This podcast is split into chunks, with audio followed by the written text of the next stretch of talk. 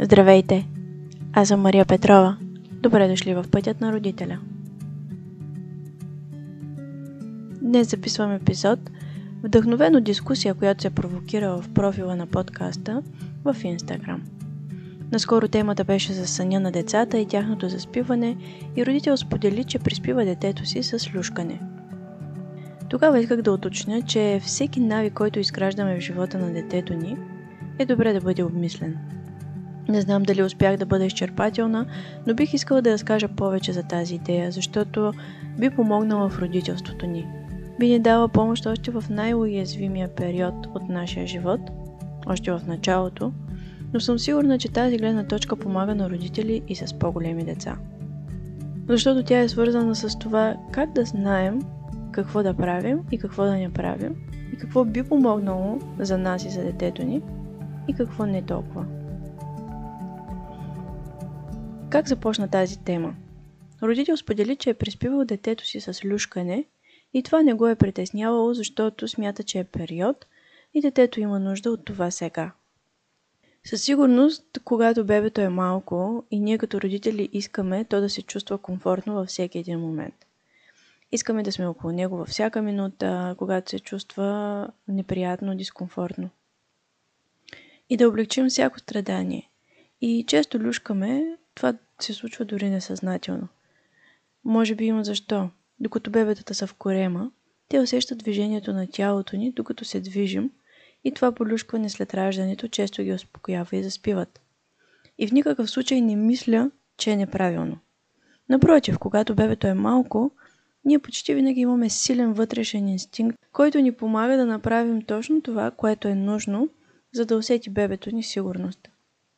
А това е от особена важност през първите месеци.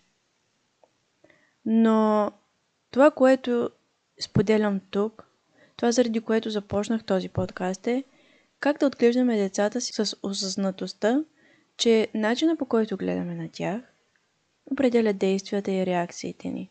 И, и този начин ще ни помогне да бъдем по-спокойни, ще ни помогне да изграждаме добра връзка с тях, ще ни помогне да не се фокусираме върху дребни неща, които всъщност могат да направят по-трудно родителството ни.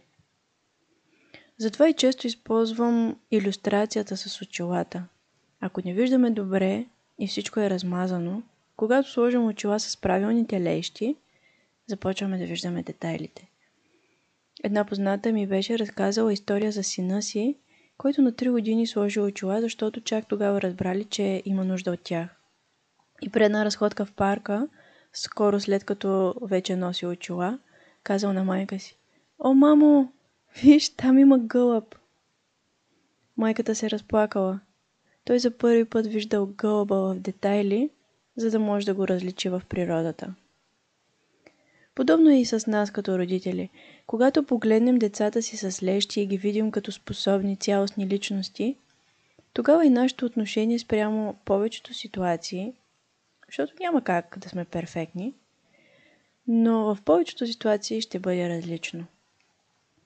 И ако се върна на люшкането, ако погледна на тази ситуация с тези очила, с правилните очила, и знам, че детето ми е цялостен човек – който има нужда от помощ, който е зависим от възрастен, особено когато е бебе, но е способен и разбиращ, тогава не бих започнала да правя нещо, без да се опитам да разбера. Без да дам време да се развие процеса, при който детето ми само ще изгради умението да заспива. Защото да се научиш да заспиваш, то е умение, което изисква време. Често започваме да люшкаме или да вдигаме детето си, ако то е разстроено. Ако, например, бебето плаче, ще се приближа и ще се опитам да разбера какво се случва. Ще попитам. Ще изчакам. Няма да бързам и веднага да опитам да оправя настроението. Защото до мен има личност, която има своя гледна точка, своя нужда, която не винаги е от люшкане или от втигане. Представете си, например, вашия партньор, да е тъжен и унил, седнал примерно на масата с наведена глава. Бихте ли си опитали веднага да го прегърнете, без въобще да го попитате нищо? да из, го изведете навън, защото има нужда от разведряване. Едва ли. Първо ще се доближите, ще попитате какво става. Ако бебето е съвсем малко и знам, че има нужда да го успокоя и гушна в мен, тогава ще кажа, знам, че когато те взема, това често те успокоява. Искаш ли да те вдигна? Искаш ли да те гушна? Искаш ли да си сложа ръката върху теб? Ще изчакам да видя знак от него. Ако е по-голямо, бих останала до него. Спокойствие, без да бързам, без да искам всичко да е по-добре, без да искам детето ми да се успокои веднага. Мога да си помисля защо ли в момента е толкова разстроено, защо е толкова уморено. Да не би да е минало много време. Може би е играло прекалено дълго и вече е преуморено. Или сме имали гости а, и е срещнало повече деца. Понякога тези емоции измарят много по-бързо, отколкото ако сме вкъщи спокойно. Да, можем да кажем, о, да, вярно, ти днес игра доста дълго и имахме приятели, които дойдоха на гости. Сигурно това много те е изморило. И сега ти е по-трудно да си отпуснеш и успокоиш. Ако детето показва, че иска да го взема или гушна, със сигурност ще го направя. Но когато започнем да помагаме на детето да се успокои, заспи, или пък при по-големите деца, ако почнем да помагаме да нареди пъзела вместо него, да разрешим конфликт с друго дете, това означава, че не гледаме на него като цялостен човек, който може да се справи, който има възможностите, който има ресурса. Или не вярваме, че ако не може да го направи сам, ще поиска помощ. Да проявим това доверие към детето е нещо много силно, нещо, нещо много възнаграждаващо и за двете страни. А как ще знаем, че иска помощ, когато е много малко? Отговорът е само един. Когато си оставяме време, в което да наблюдаваме. С отворено съзнание, като сме оставили всички тревоги извън стаята, всички задачи, които имаме и просто наблюдаваме какво се случва. Това ни дава огромен ресурс, благодарение на който ще знаем, ако детето ни има нужда от нещо, или иска нещо, или опитва, или научава нещо ново. Един от любимите ми цитати на Магда Гърбър е Всяко нещо, което даваме на децата, те започват да очакват и в един момент да се нуждаят от него. И знам, че понякога децата сами спират да искат нещо, което сме им предложили.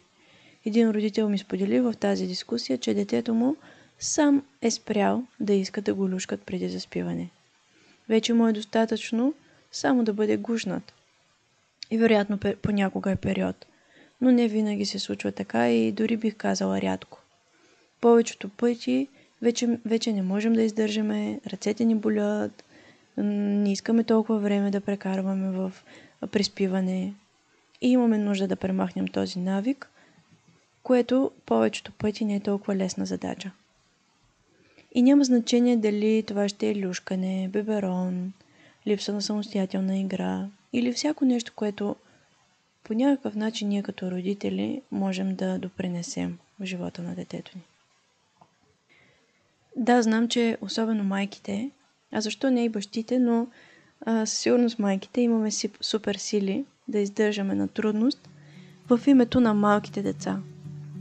Но това не е нужно. Можем да имаме по-лесно родителство, което изгражда добра връзка с детето ни. Връзка, която е основана на уважение, доверие, радост – а когато имаме време и не се занимаваме с промяна на навици, притеснения, колебания, тогава можем и да се радваме и наслаждаваме на детето и на нашата роля, в която сме уверени и спокойни. Надявам се това да помогне да сложим тези очила и да се наслаждаваме повече в пътя си като родители. Ако този епизод ви е харесал и искате още теми за родителството, може да се абонирате за канала ми, така ще имате лесен достъп до всички епизоди и няма да пропускате новите. Вече има записани за подкупите и наказанията, увереността ни като родители, тантрум и други. Във всеки един епизод споделям моя път като родител и перспективата, която ми помага да остана спокойна в трудни ситуации. Перспективата, която ми помага да погледна поведението на детето си като нещо повече от това, което виждам на повърхността. Ако искате още информация по тези теми, може да последвате и страницата във Facebook Пътят на родителя и профила в Instagram The Parent Path. Може да ме подкрепите, като споделяте с други родители или да напишете ревю в платформата, която използвате. Благодаря ви за доверието и въпросите, които ми изпращате.